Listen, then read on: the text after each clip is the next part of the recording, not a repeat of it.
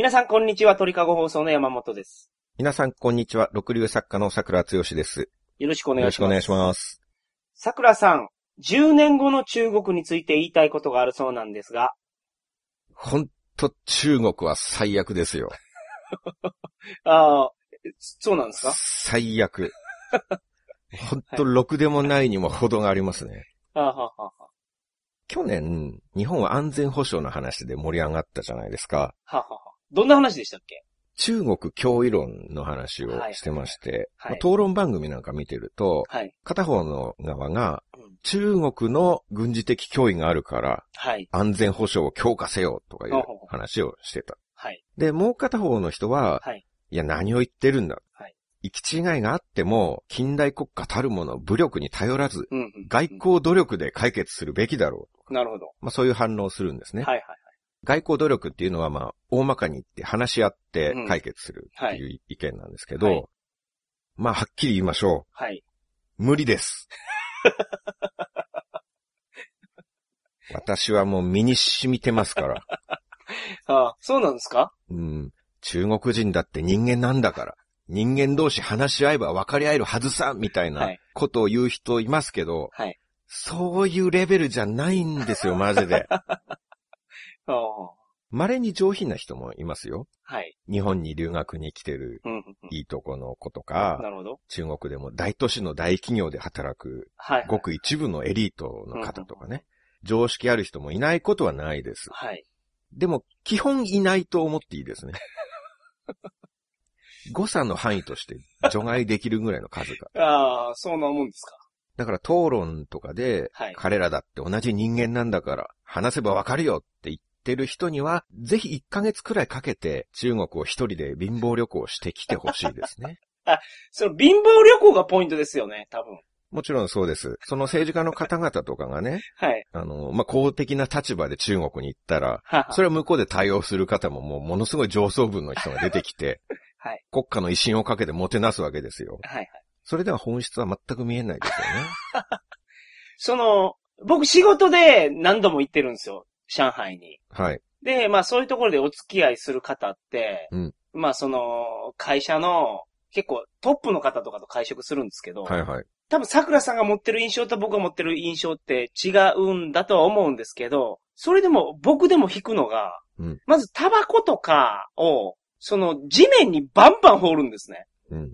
上品な方でも。うんあと支払いするときに、ほぼ全員金を、お金を放るんですよ。そう叩きつける感じで。はいはい。あれは、なんか、なんか違うなと思いますね。まあ、根っこの文化が大きく違うっていうのはありますね。はいはい。まあ、山本さんが今おっしゃった中でも僕すんごい気になったっていうか嫌だったのが、はいあっちの人はお店の店員さんとか、はい。食堂の店員さんに対する態度が本当になんか人間扱いしないっていう あかー、自分の下僕のように扱うじゃないですか。はいはい。あれなんだこれって すごい嫌な気持ちになりましたね。まあ日本でもたまにそういう人いますけど、山本さんがお会いするような、その、はいそれはもうもちろん中国では上流階級の方あ、まあまあ、そう、すごいお金持ちの方やと思います。それでもすごい日本人からすると抵抗を受ける部分がいろいろあるっていうはいはい。ことですから、はいまあその、もうちょっとなんていうか、一般の人だったら、さらに、さらにそれが 明確に出てるわけですよ。はいはい。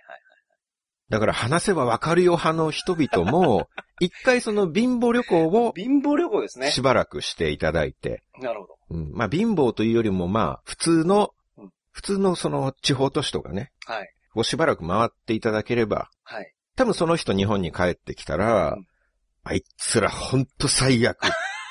話し合いなんか成立するかんなもんって、多分言うと思うんですよ。ああそんな辛い経験をされたんですか？うんで、これはぜひ最初に申し上げておきたいんですけれども、はい。今回の放送をはい。中国人の方がもし聞いてらっしゃいましたら、はい。すみませんが、ちょっと今回は、いや、今回からおそらく7回くらい続くであろう、一連の放送はですね、はい。ひょっとしたら気分を害される可能性がありますので、はい。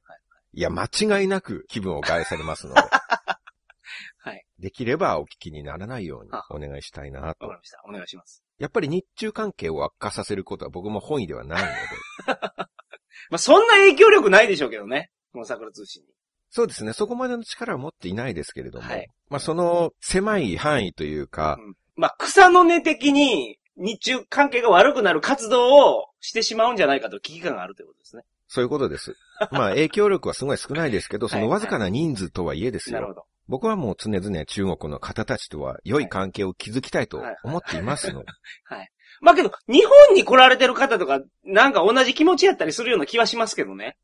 それはね、一部の方々、日本に留学に来られているような方というのは、はい。そういう気持ちはあるかもしれないですね。全員が全員そうじゃなくて、その中国奥地に行った場合の話でしょ、それ。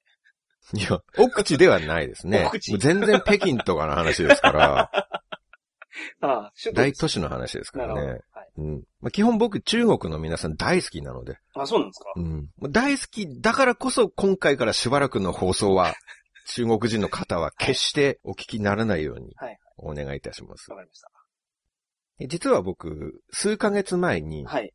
久しぶりに中国に一人旅に、お、行ってらっしゃいましたね。はい。ちょっと詳細な時期は内緒なんですけれども、はい。まあ、冬に、結構長い間行ったでしょ、あれ。1ヶ月弱ですすね。ごいな。まあ、ほぼ1ヶ月。はいはい。こんな感じでそこそこの期間移動しながら一人旅っていうのは5年ぶりぐらいなんですね。すごい。久しぶりで。はいはい。まあ去年韓国に遊びに行った話はしたんですけれども、はいまああれは5泊だったんで、はい。本当の一人旅っていうかまあうん。長めはい。みたいのは5年ぶりだと。はい。で、ルートなんですけれども、はい。今回僕が中国で訪れた都市は5都市。その5都市っていうのはもう皆さんご存知。旅行好きな方だったら一度は行ってみたいと憧れているでしょう。はい。北京、聖徳、朝日、信陽、大連という5都市なんですね。北京と大連は分かりましたけど、その間3つが分かりませんでしたね。そうですか？はい。この大人気観光地を、聖徳、朝日、信陽。聖徳、朝日、あ、信陽は分かります。あ、ご存知。はい。信陽、はい。その、僕出張でしか行ったことないんですよ。はい。で、工場があるような大きい工業地帯は聞いたことありますけど、うんそ朝日ですか？はい。と、聖徳？っ聖徳。てちょっと聞いたことないですね。工業地帯じゃないでしょ、多分。ではないですね。大連とか信陽とかは、日本の企業結構ありますから。この辺りは、旧満州というとこ。ろで、結構日本にゆかりは深いと思いますね。まあ、聖徳、朝日も、まあ、旅好き女子なら、これはもう訪れずにはいられないおしゃれスポットだと思います。ああ、そうなんですね。地球の歩き方にも全く情報載ってないですからね。超穴場都市ですよ。あこういう穴場は多分ね、バックパッカーとか大好きだと思う。なるほど。はい。まあなぜガイドブックに載っていないかというと、はい。行くほどのものは何もないからなんですけれども、はいはいなぜいきなりまあそんな旅に出てしまったかというとですね、はい。去年時事問題の本を書いていて、はい。まあ体のあちこちちょっと痛くなって、はい。しばらく休憩しようと。そう、時事問題書いたからじゃないですよね。執筆活動をしてて、座り癖が悪いから体が痛んだ。まあそういうことです。はい。はい。でもう疲れた。休ませろと。で、毎日ゴロゴロしながらひたすら本を読んでてですね。はい。あとは久しぶりに和太鼓のコンサートとか、おー、大好きな和太鼓に。はい。あと演劇とか、あ、演劇も見られるんですか、すぐさん。なんかたまにはいいかなと思って。なるほあとはまあ映画とかも見まくってですね。ど。はい。これも作家としての勉強だと。うん、なるほど。大義名分を一応掲げながら。はい。で、悠々自適に暮らしてたんですね。はい。で、そんな感じで長らくのんきに過ごしていたら、なんか自分が精神的にダメ人間になっていくのをひしひしと感じたんですよ。あ、そうなんですか？はいその文化的に豊かな暮らしをすると精神的にダメ人間になってしまうんです。うん、どういう態度で文化的な生活を行うかっていうことにもよるとは思うんですけれども、はい。クラシック音楽とかを聴きに行って、ちゃんと清掃していって、はい。帰りにはその仲間内で会ってお食事会をしたりみたいはいな、そういうメリハリのある暮らしだったらいいかと思うんですけど、はい。もう基本的に個人活動で、はい。家で本読んだり DVD 見たりとかいう時もなんか裸でダラダラしてたりするわけじゃないですか。はい。はい。なるほど。そういう感じだとなんかある時ふと気づいて、うんあ、この緊張感のない生活ちょっとやばいなと。なるほど。僕が女だったらこんな堕落した人と結婚したくないなって思ったんですよ。はい。あと1ヶ月この生活続けてたら、はい。多分モテない無名作家ランキングベスト10に入るんじゃないかと。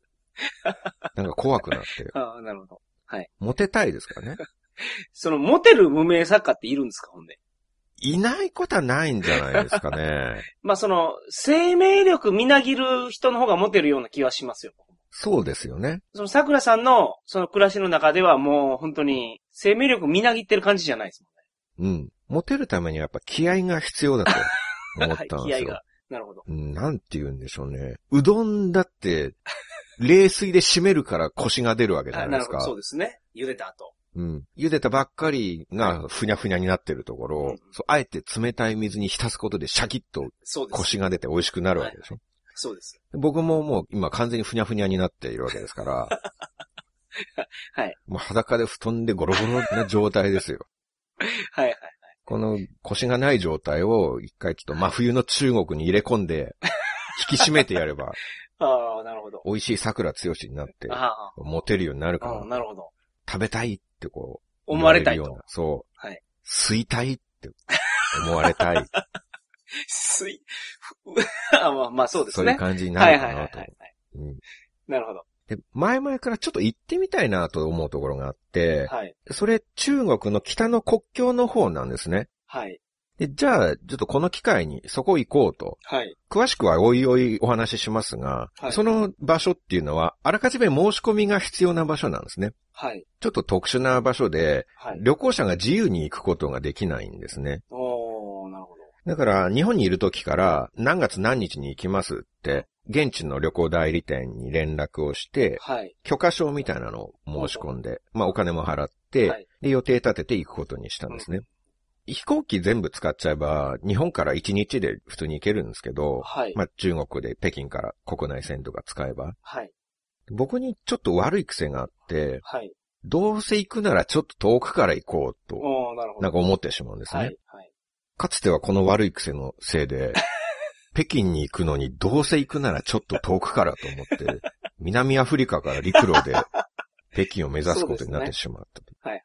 そういう悲劇がありましたけれども、あの反省が生きずにですね、はい、まだ癖が治ってなくて、うん、なるほど。その癖がちょっと今回も出て、前回中国に行った時は北京ゴールだったんですね。はい。だからそれより北には行ってないんです。ほうほうほうなので、まあその続きっていうのも兼ねて、はい。じゃあ今回は北京から行こうと。はい。北の国境地域なんですけど、北京から陸路でコツコツ行ってみようかなと決めたんですよ。しかも前回の中国の旅から10年後、ちょうど10年後なんです。はい。ジャスト10年前に北京にいたんで、これも何かの縁だと思って。うん、なるほど。それで北京スタートで、まあさっきの5都市を経由して、まあ国境付近の目的地まで行くことにしたんですけれども。はい。僕中国は得意なんですね。うん。もう5ヶ月も放浪した経験がありますから、はい、コツはだいぶ掴んでて、はい。しかもたかが1ヶ月ですから、10年前の時は無職なのに1年も旅してた。うん、なるほど。ということで、ド貧乏だったんですね。はい。今回はまあ仕事をまあ普通にしてる合間に1ヶ月ぐらいの旅ですから、予算は何倍もあるんです。うん、まあ旅はね、予算があれば、全然違いますからね。大抵のトラブルは解決し,、しますね。というか、トラブルに巻き込まれないようになりますからね。はいまあ、予算があるって言っても山本さんほどじゃないんですけれどもね。山本さんの出張なんて言ったら1日に50万も60万も使います、そんなに使うわけないじゃないですか。いやいや、山本さんが出張に来ると街から高級娼婦が一人もいなくなるっていう 話をよく聞きますからね。山本さんの部屋に商談に行くと、山本さんが座るソファーの周りを水着の美女が5人ぐらいで取り囲んでたっていう、そういう目撃談もあるぐらいですから。すごいですね、それ。そこまでのお金の使い方僕はちょっとできないですけれども。まあでも、10年前と比べると、財布も気持ちも余裕があると。そうそう。はい。だからもう目をつぶってでもまあいけるかなと。はい。楽に旅をしすぎて、桜通信で話すネタも何一つないような、はい。優雅な旅行になるかなと思ったんですけど、はいはい、そうでもなかった感じで、やっぱり10年僕が年取ってるっていうのが結構違って、20代の時とハングリーさとかも違うし、はい。まあもちろん中国自体も当時と変わってて、なかなか一筋縄ではいかなかったというか、腹立たしいというか、はい。ほんとろくでもないんですよ、あの国は。そうなんですか。本来僕は半分旅行作家なんで、はい、まあ本にするという手段もないことはないんですけれども、はい、まあ一冊書くほどでもなく、うん、あとはこっちの方が制約がないんですよね。ああ、ネットラジオで喋る方が。そうですね。はい、本だと編集者の方から、うん、これちょっと悪口言い過ぎですと。ああ、なるほど。コンプライアンス上ちょっと無理ですとか。はいはいはい。まあ、あとこのネタしつこいですと。はいはい。しつこすぎるからこれボツとか指摘されるんですけれども。はいはい。桜通信ならどんな悪口だろうと、好きなだけ言えますからね。まあそうですね。僕に制約をかけれるとしたら山本さんなんですけど、山本さんは僕より圧倒的に悪い人ですから。むしろ僕の方が桜通信の両親の方ですからね。いや、そんなことはないと思いますけど、まあ僕もその、なんか、それやめましょうよって思わないですからね。僕が山本さんを止めることはあっても、僕を山本さんが止めることはないですからね。はい。まあ、両方ないような気もしますけど。まあそうですね。まあそれがいいんじゃないですか、桜通信は。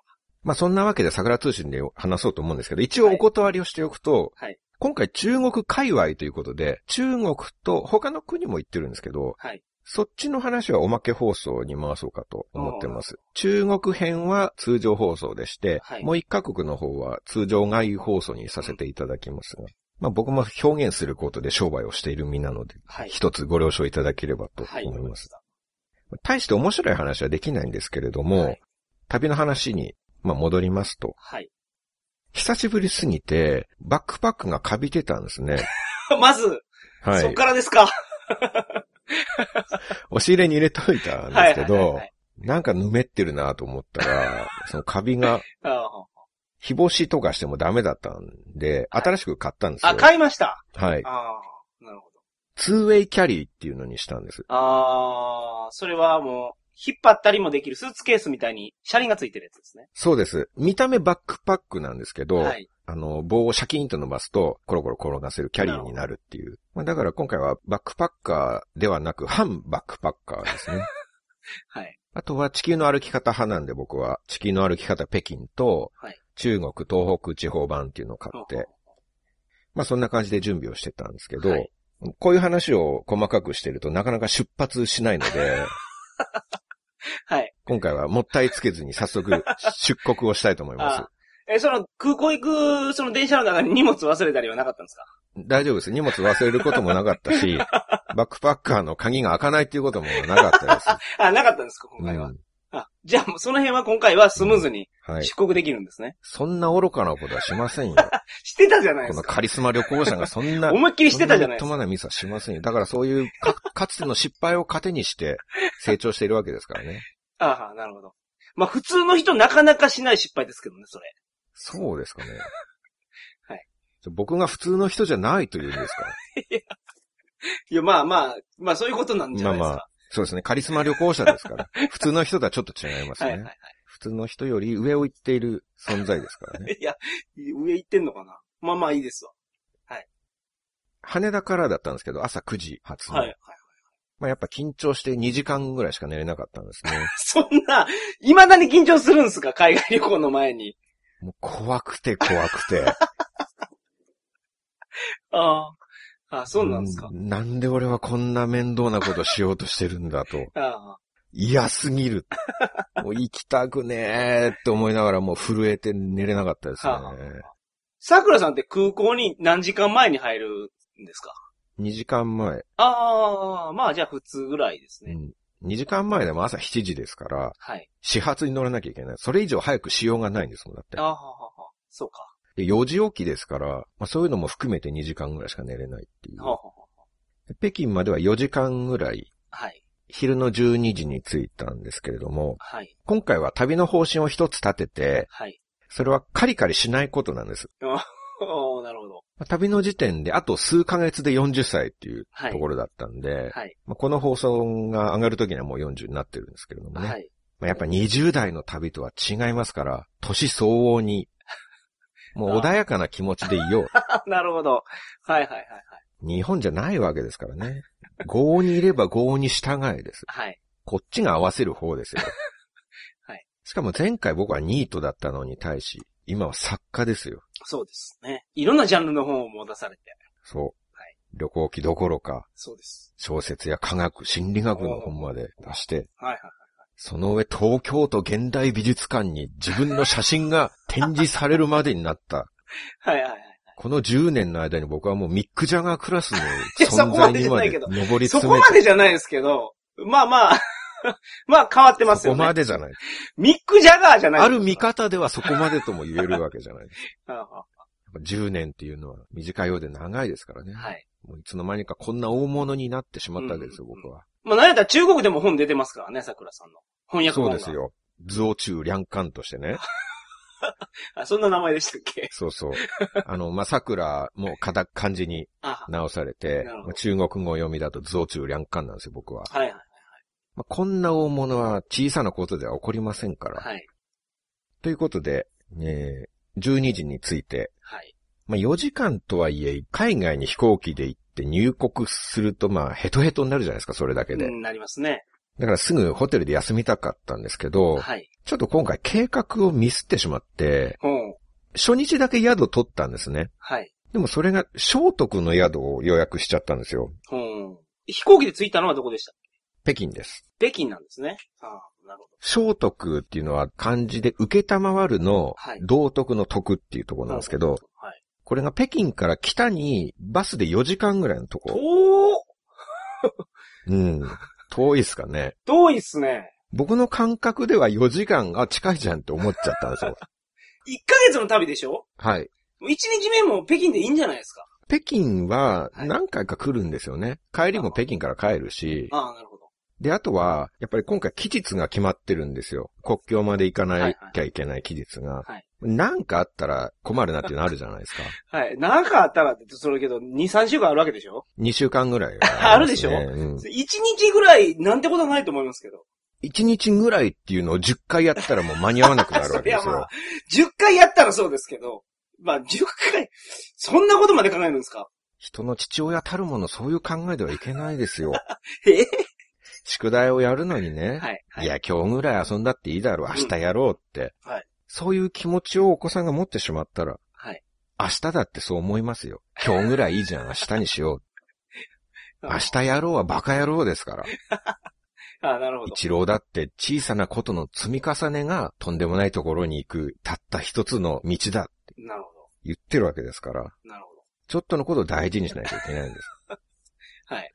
もう4時間なんて余裕ですからね、ままあ、12時に飛行あ。機着そうそうそう、くんですよね。そういうことです。はい。で、入国するのにまあ1時間で1時に空港から出れました。うんで、バス乗るのに30分？ちょっとまあ6時前には着くんですか？そのぐらいに着くだろう。まあ、暗くなる前に着きたいなっていうはいのがあって、はいうん。まあ、ただ空港から出る前に、はい。まずは両替をしなきゃいけません。そうですね。弦がないですからね。はい ATM あったんですけど、なぜか出金ができずに。うん。でも空港両替屋がたくさんありますからね。あります。はい。で、地球の歩き方情報では、空港の両替屋はレートが相当悪いと。街中と比べて悪いから損することになる。はいはい。でも例外的に空港内の中国銀行っていうのがあるんですけど、中国銀行の窓口なら、これはあの全国統一されてて、ははそこの窓口に行けばちゃんとしたレートでなるほど。両替できるって書いてあったんで、はい。じゃあそれにしようっていうはい思って、階を変えて出発ロビーの方に行ったら、まあすぐ見つかったんで、はい。番号札の機械があって、はい。機械のとこに係のお姉さんがいたので、まあ、I want to exchange とか言って番号札をもらったんですね。ガラスで仕切られた窓口が3つあって、はい。お客さん用のソファーとかもあって、お結構しっかりしてるんですよ。窓口の上に電光掲示板があって、番号が順番に表示されて、うん中国語と英語のアナウンスが流れて、その番号が呼ばれるっていう。な。なんか10年見ないうちに、もう完全な先進国になってるやなって、見違えたんですよ。はい。10年前は中国で何かの窓口があったら、人が殺到して、割り込み横入り当たり前、扇状に並びますからね。バーゲン状態ですもんね、本当に。はいそれですぐ揉め事が起きて殴り合い殺し合いに発展し いや、て、そこまではないと思います。窓口の前には死体が積み上がるみたいな、そういう印象だったんですけど、はい。やっぱオリンピックも開催してるし、うんもう GDP では日本を追い越して、はい。世界2位の経済大国になってる。はいこれは中国あっぱれだと感動したんですけれども、はいまあでもちょっと早くしてほしいなっていうのがあって、暗くなる前に聖徳まで行かなきゃいけないですからね。はい。で、早く順番来ないかなと思って座ってたんですけど、はい。これがなんと、全く番号進まないんですよ。ああ、なるほど。15人待ちぐらい、ね、そんなにいたんですか、はい、?15 人待ちなんですか？ですね。まあ、窓口3つもあるから、はい。裁かれるだろうと思ったんですけど、はいはいはい、全然進まないんですよ。はい。まあ、こんな話をしてるとね、はい。銀行で待たされるぐらい当たり前じゃないかと。はい。そんなつまらん話するなと思われるかもしれないですけれども、はい。僕だってその感覚はあるんですよ。銀行っていうのは待つものだなっていう覚悟はあるんですけど、うん、その日本のあ、銀行って待つもんだなっていうのと比べて、格が違うんですよ、もう。はい。我々日本人が想定できる世界をはるかに超えた遅さなんですよ。はいはい。この地球上にここまで仕事の遅い銀行が存在したのかと。はい。度肝を抜かれる遅さなんですよ。神話とか伝説の世界ならまだしも。それは大げさや。そんなにもないでしょ。いやいや、まさか現実世界でこのような遅い銀行が実在したとは。噂には聞いてましたけどね。はい。金がね、世界のどこかには、はい。まだ見ぬ伝説の遅さの銀行があるっていう。風説は耳にしたことがあった。なるほど。都市伝説かと思ってたんですけど、はい、まさかこんなところで出会うとは。なるほど。で、まあそんな話をしていると、はい、そろそろ順番が来るかなと思いきや、はい、まだまだ順番は来ません。はい。待っても待っても僕の順番は来ない。はい。一人につき20分ぐらいかかってるんですよ。うわ、すごいっすね、それ。空港の銀行ですよ。はい。何がそんな時間かかるんですか？はあ、はあ空港の銀行でまさか住宅ローン組んだり、投資信託買ったりするお客さんとかいないでしょ。15人待ちでしょてか3人で1時間かかるってことですよね、それ。うん。それが窓口3つだから、はい。まあ、それが3分の1ぐらいになるんですけどああ、そういうことですか。あなるほど。はい。にしても、何やりますか空港の銀行で。両替以外何があるんだって話じゃないですか。まあ、はい、出金とか入金ぐらいはあるかもしれないですけど、はい。まあ、そんなわざわざ銀、空港に銀行来てやらないですよね。国際銀行。国際空港の銀行に来て。うん、住宅ローン組まないですよね。そんなことしないでしょ。しないですよね。今度事業始めるから、いくらぐらい借り借りれるかみたいな、相談とかしないと思うんですよ。はい、それなのになんか銀行員の方々のゆったりした動き、うんうん、腹立たしくってしょうがないんですよ。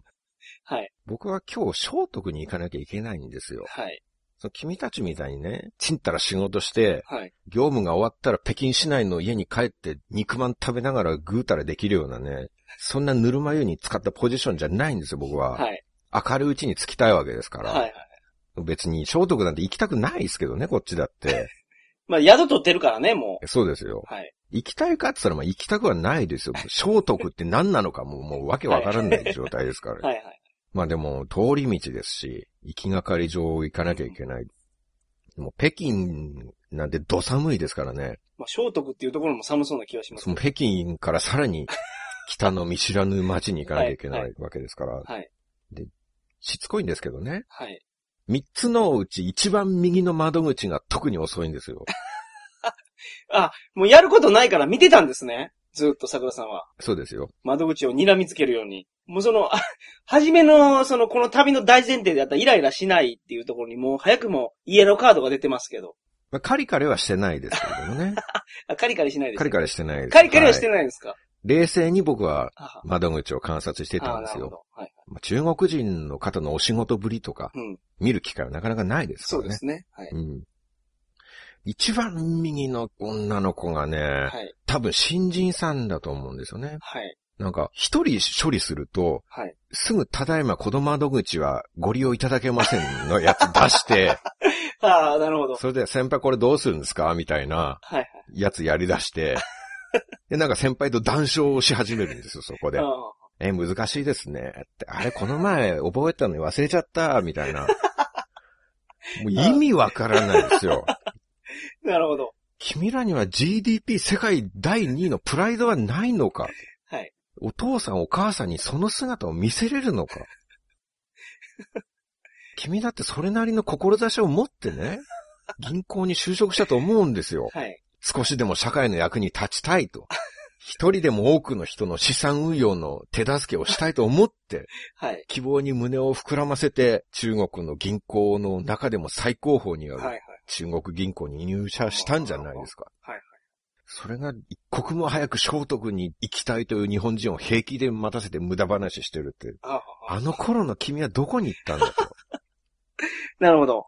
嘆かわしいですよ。はい。でね、しつこいんですけど、はい。真ん中の窓口の人もおかしいんですよ。おその原因は右だけじゃないと、右端だけじゃないわけですね。そうです。その、遅い原因が。うん、そう。今のを聞いて右の人だけが原因だと思ったあなた。それはまだ洞察が浅い。はい。全体に目を向けなければいけないですよ。はいはい。やっぱリーダーたるものね。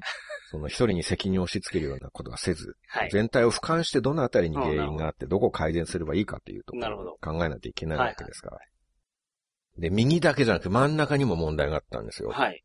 これも女性なんですけど、はい、僕番号札1029番だったんですね。はい。で、最初は1015番ぐらいから始まって、はい。まあ、1016、17、18、19と来て、はい。で、真ん中の人が1020番の人の相手をしてたんですよ。はい。それがやっと終わって、はい。じゃあ次の人呼ぶために電光掲示板の数字を彼女が変えるんですけど、はい。なんかお上品に手のひらを上に向けて、はい。ポーズ取るんですね。ほうほう掲示板を指し示すようなポーズをピタって取って、はい。まあさすが国内最高峰の銀行だから、はい。そういう上品な。今からこの掲示板が更新されますよっていうので、そうそう。ここに注目っていうことで手を開いてると。うん。はい。で、そのまま番号表示されてアナウンスがあるまでもずっとそのままで待機してるんですね。ははまあやっぱ先進国っぽいですね、そういうところ。お上品で。はい。はい。で、まあ18、19、1020番の人今終わったと。終わりました。はい。うん、で、その彼女が上品ポーズ取りながら、はい、掲示板の操作ボタンピッて押したら、はい、表示が変わって、はい、1019って出て、点滅するんですよ。はいはいはい、数字戻ってるんですね。はいはいで、自動アナウンスも流れて、はい。イーリン、イーチューとか言って、はいはい。英語でも、ナンバー1019、please come to なんたらかんたらとか言ってる。はいはい、で僕は、いや、数字戻ってんじゃねえかって。カリカリしてないですか、今？その時カリカリしてない。カリカリしてないです。全然カリカリしてないですか？今突っ込んだだけなんですね。あくまで突っ込みですから、これは。ああ、なるほど。まあ、中国語で言えないですから、はい、もうまあ心で突っ込んでるんですけど、はいはい他に誰も気づいてないんですよ。はははそのお姉さんはもう気づかずにお上品ポーズ取ったままですよ。誰も来ないですよね、当然。もう終わってるんだから、終わってますから、ね、1019番。はいはいはい。で、そのまましばらく待って誰も来ないから、はい、あれ？とか言いながら、はい、もう一回ボタン、アナウンス流すんですね。はいはいはい。イーリン、イーチューってまた言うんですよ。はいはい。だから終わってるんだよ、それ。もう、僕はもう椅子から飛び上がりかけて、はい。終わってんだよって、ツッコミを入れたいんですよ。はい。でも中国語が、それがわからないから、はい。もどかしい。うん。終わるっていうのは中国語で完了の完と書いて、はい。ワンって言うんですよね。まあ、それは知ってるから、ワンとぐらい言ってやろうかと思ったんですけど、はい。まあなんか終わると終わってますともまたちょっと違うと思うし。そんな、そんな文法気にします？そこで。いいですかね。現在形と過去形と。もうええでしょ、そら。もうでも、じゃあまあ片言でもいいとか言って、その、ワンだけ言うのもなんか変じゃないですか。突然日本人の客が窓口に向かってきて、はい、ワンワンワンワンワンワンってこう、はいはいはい、叫び出してもなんかわけわからないわけわからないですね。狂犬病と間違えられて、拘束される恐れがある。はいはいはい。何をワンワン言ってるんだ。なるほど。両替できないじゃないですか、うん、そしたら僕は。はいはい。承徳はどうなる はい。で、まあそのままポーズは続いてたんですけど、はい。そしたらやっとこっち側の番号札のとこ、機械のとこにいた人が、はい。待ってるお客さんの札を順番にチェックするんですよ。ほうほうほう札見せて、つって。はい、で、確認した結果、1019番の人いないみたいよって伝えてくれて、はい、なるほど。で、やっと次に進んだんですね。はい。で、また窓口のお姉さん、お上品ポーズ取りながら、数字を1個ポンって変えて、今度は、なるほど。1020番って出るんですよ。はい。い、りん、ある、りんって。はいはい。だから、今1020終わったとこだろうが。もうこっち、心の中でも怒り狂ってるんですよ。怒り狂ってるじゃないですか、じゃあやっぱり。もうカリカリしてるじゃないですか。いや、カリカリはしてないですよ。いや、え、怒り狂ってるんでしょ、でも。うん、なんと言いますか、キリキリしてるような感じですかね。カリカリはしてないです、カリカリはしてないですよ。大人ですから。もう小さなことでカリカリはしないですよ。はいはいはいはい。まあそうなるかなっていう想像はつきましたけど。うん。やはり。やはりですよ。1020番をまた。そう。順番に行ったら一個ずつ進むわけですからね。そういう仕組みなわけですから、機械っていうのは。はい。しかもその女の子がドヤ顔でやってるところが想像つくから、それが滑稽ですね。そうなんですよ。ポーズまで撮って。ものすごいすまし顔なんですよ。私は中国の銀行の中でも一番トップにいる中国銀行の女性行員なのよ、みたいな。はいはい。ものすごいセレブリティな感じのすました顔で。なるほど。上流階級顔で。はい。はい。順番に言ったら当然1019から1020に1個進むわけですからね。はい。はい。そういう仕組みなのに関わらずなんでさっき1個戻ったのか全然わからないんですよ。あれは何だったんだっていう。いや、戻るボタンあるんじゃないですか、だから。戻るボタン間違えて押したんですよ、進むと戻ると。はいはいはい。そんな初歩的なミスをするかね、しかし。誰も気づかずにですよ、しかも。はい、まあでも、左の窓口だけなんとかまともに稼働してたんですね。ほうなるほど。もう右二つはもう、もうダメだと。はい。で、左だけ頑張ってて、はい、左の人だけ。やっとそこで僕の番が来ました。はい。はい、まあなんとか両替をしてもらえたんですけど、はい、まあパスポートを渡すじゃないですか。はい。で、奥にいる別の人がパスポートを持ってってコピーするんですけど、はい、で、窓口で待ってたら、そのコピーが終わったパスポートが飛んでくるんですよ。はい。奥の方からパスポート投げてきて、は いはい。窓口のガラスにカゴンって当たって、バサッと落ちるんですよ。はい。お前、人のパスポートを投げるとは、何を考えてんだ？あれ、カリカリしてません？いや、カリカリしてないですよ。カリカリしてないんですか？カリカリしてない。ああ、なるほど。クリクリしてない。クリクリしてたんや。ああ、なるほど。はいはい。仮にも中国の名を冠した中国銀行の職員。はいはいはい。ちょっと苦しくなってきましたよ。まあまあまあまあいいです。カリカリしないですから。はい、はい。もう怒りません。もう大人、だから、時間ないしもう。もういいよ。はい。はい。両替終わりです。はい。はい。あ、その、パスポートでも返してくれたんでしょ？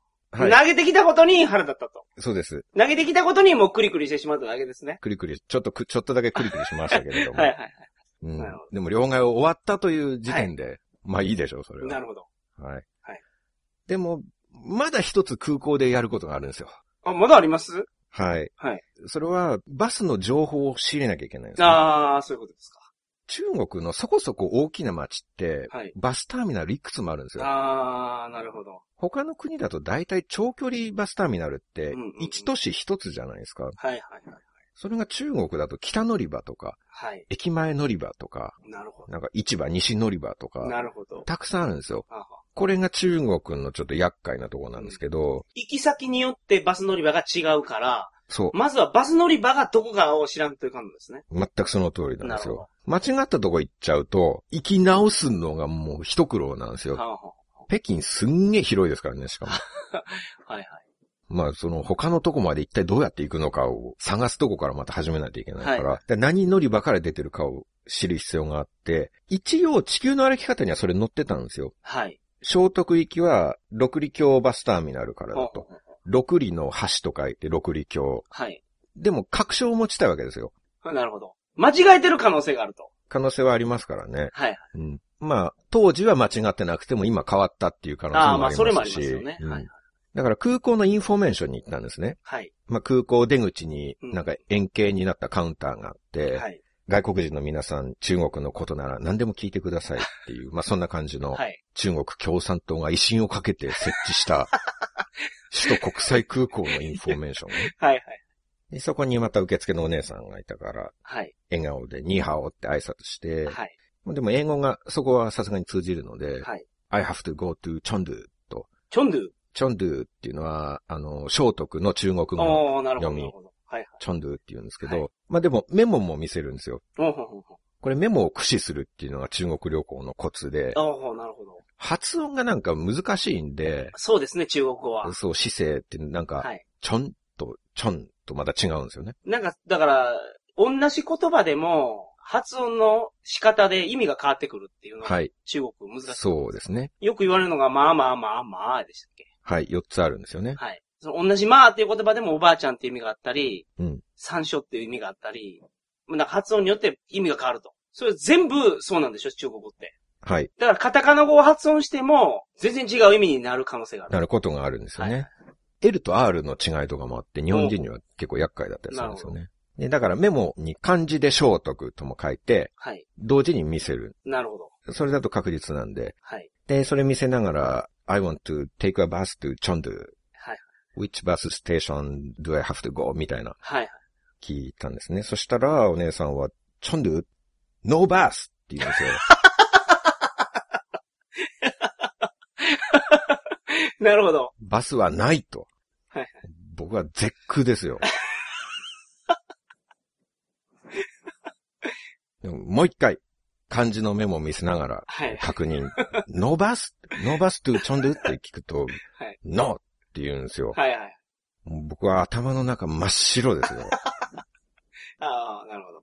もはやもう午後2時ですよ。えらい時間かかりましたね、両替。一刻も早く北京出なきゃいけないのに、空港の時点で伸ばすと。はい。そんな地獄の答えがありますか？まあ、そのノーバスって言われた時点で、可能性は二つありますよね。うん。うん。本当にバスがないのか、うん。このお姉ちゃんが知らんのか。とはいえ、僕は別に重慶初の交通機関について聞いてるわけじゃなくね。はいはい、そう、北京からのものについて聞いてるわけですよ。はいはいはい、はい、その人は北京からの交通機関を案内することがお仕事の人ですよ。うん、なるほど。なるほど。でも、行かなきゃいけないんですよ、僕は。とにかく。宿取ってるから。そうなんですよ。はい。しかもそのルートで国境の方まで着かなきゃいけないはいはい、日程まで決まってる。なるほど。着実にスケジュール進めなきゃいけないんですから。はい、で、青ざめながらも、じゃあ、how about train? って聞いたんですよ。はい。電車はあるかと。はい。で、お姉さんは no! って言うんですよ。no train! って。はいはい。そんなバカな。そんなわけないんですよ。はい。だって地球の歩き方の地図を見るとですね、はい、聖徳自体はなんか載ってないんですけど、都市情報は。はい、でも、表紙のすぐ後ろに折りたたみの地図あるじゃないですか。ありますね。はい。でっかい地図があって、そこを見ると、一応北京の北1センチメートルぐらいのとこに、聖徳って書いてあって、はい、太い道路で繋がってるんですよ。うん、うん、なるほど。っていうことは、まあ、これ高速があるっていうことなんですよね。はい。見た感じは。はい。この2都市の間にバスも電車もないってことはありえないんですよ。はいはい。僕の経験からしてこれ絶対バスで行けるはずなんですよね。はい。バスも電車もないなんでそんなわけないんです。はい。で、how can I go? と。はい。聞いたんですね、はい。どうやって行けばいいんやと。そうそうバスも電車もないんやったらどうやって行けばいいんやと。うん、タクシーって言うんですよ。ああ、なるほど。バスで4時間かかる街にタクシーで行ったらいくら取られるんだよ。はい。家境じゃないんだからね。そんな爆乗りみたいなことできるわけないでしょ。爆乗りってそれ。爆買いじゃなくて爆乗りって言うんですね。そうそう、爆乗りね。なるほど。何キロあるかは知らないですけど、はいはい、ものすごいお金かかりますよ、それ。そうですね。4時間って言ったら、まあ、どうですか ?300 キロぐらいあるんじゃないですか？うんうん。うんでしかも僕のその情報って地図持ってるのも地球の歩き方のあの折りたたみ地図しかないわけですから。ほうほうどこに向かってるのか自分でわからないでしょ、全く。はい。遠回りされても全く気づかないですからね。タクシーにですか？うん。そんな心配してるんですか ?4 時間かかるところは。バス4時間の距離を、なんか遠回りして20時間ぐらいかけられても、途中で僕絶対気づかないですから。あれ、この道違うんじゃない、はい、いや、それ気づくでしょその20時間かかってたら。まあまあ、16時間ぐらいのあたりで気づくかもしれないです、ちょっと遅くないですか？って。でも、道を見ても気づきようがないですよね。ああ、まあ、そらそうですね。看板とか出て、はい、この道行くとどこどこって出てたって、その街全部知らないですから、こっちは。ああ、そうですね。日本だったらなんかわかるじゃないですか。はい。名古屋から大阪行って、つって、うん、こっちは静岡って看板出てたら、お違うじゃないかって。方向違うよって言えますけど、はいはいはい、中国の都市一つも知らないですから。はは全く気づかないですから、ね。ああ、なるほど。なるほど。まあ、そんな危険性もあるから、そう。タクシーに乗るわけにはいかないですよ、ね。行かないです。はい、うん。もうここで引き下がるわけにはいかんと。はい。で、今度はメモに、はい。六里橋って書いたんですよ。ああ、地球の歩き方に書いてる。と、そこからあるってバスが。はい、はい、はい。で、お姉さんに見せたんですよ。はい。あの、僕の持ってるガイドブックによるとですね、はい。この六里橋乗り場から、聖徳行きのバスがあるって書いてあるんですけど、はい、はい、どうなんですかって聞いたんですね。はい。で、お姉さんはいぶかしげな顔で、はい。おリュウリチャオとか言いながら、はい。首をかしげるんですね。ほうほう。リュウリチャオっていうのは、六里橋の、六里橋の中国語が、リュウリチャオなんですよ。はいで、そしたらお姉さんは渋い顔のままなんかカウンターの下から、分厚い冊子を取り出して、はい。なんか調べ始めたんですね。はい。表紙に、記者なんとかって書いてある冊子で、はい、記者ってあの、電車の日本の汽車っていう感じなんですけど、これ中国だとバスなんですよ。ああ、そう、あ、そうなんですか？ややこしいですね、はい。そうなんです。はい。電車は火の車って書いて、包丁っていうのは電車なんですけど、はい、汽車はチーチョウって読むんですけど、バスなんですね。なるほど。その冊子の表紙に。さすが中国旅慣れてるからそれ分かったわけですね。表紙の字を見て、それお前電車の本やないかって思わずに、はいはい。ちゃんとバスの方見とると。それはもうなんか中国旅行もの初歩の初歩ですからね。そうですか。一日目に覚えなきゃいけない単語ですから。そうですか。バス、バスと電車はまあ、絶対必要じゃないですか。はいはいはい。だから、その冊子は、おそらくバス、バス乗り場虎の巻みたいな、バス乗り場便覧みたいな、はいはい。マル秘資料だと思うんですよ。分厚いわけですもんね。そうそうそう。まあ、このインフォメーションのために開発されたと言っても過言ではない。マル秘資料ですよ。はい、はい、はいで、それをお姉さんがペラペラめくって、はい、あるページで止まってじーっと見てるんですね。はい。そしたらお姉さんが自信満々に顔を上げて、はい。Yes, we have a bus!You go, リュリチャオって言うんですよ。ああ、なるほど。いやいやいやいや。お前ちょっと待てや、これ。お前さっきノーバスって言うたんちゃうんか、我。もう完全にカリカリしてません？それ。カリカリしてないです。あれ？あれ？してないです、全然。あ、してないですか？はい。で、割れま、割れまで出たんですけど。ケリケリしてる ぐらいの感じですね。あ、まだ、まだカリカリまで行ってないです、ね。はい。それ大人ですから。なるほど。はいはいはい。だって、お前2分前に声高らかに伸ばすって答えたよな、はい、姉ちゃん。はいはいはい。細かいことは言いたくないですけれども。はい。あなたが働いてるのは空港のインフォメーションですよね。そうですよね。あなたの仕事は、この首都の国際空港で、はい。中国という国の窓口となって、はいはいはい。訪れる外国人に情報を提供することじゃないんですか？はい、そうです。間違いなくそうです。北京の空港インフォメーションなんで国の顔ですよ。首都ですからね。そうですよ。はいはいはい。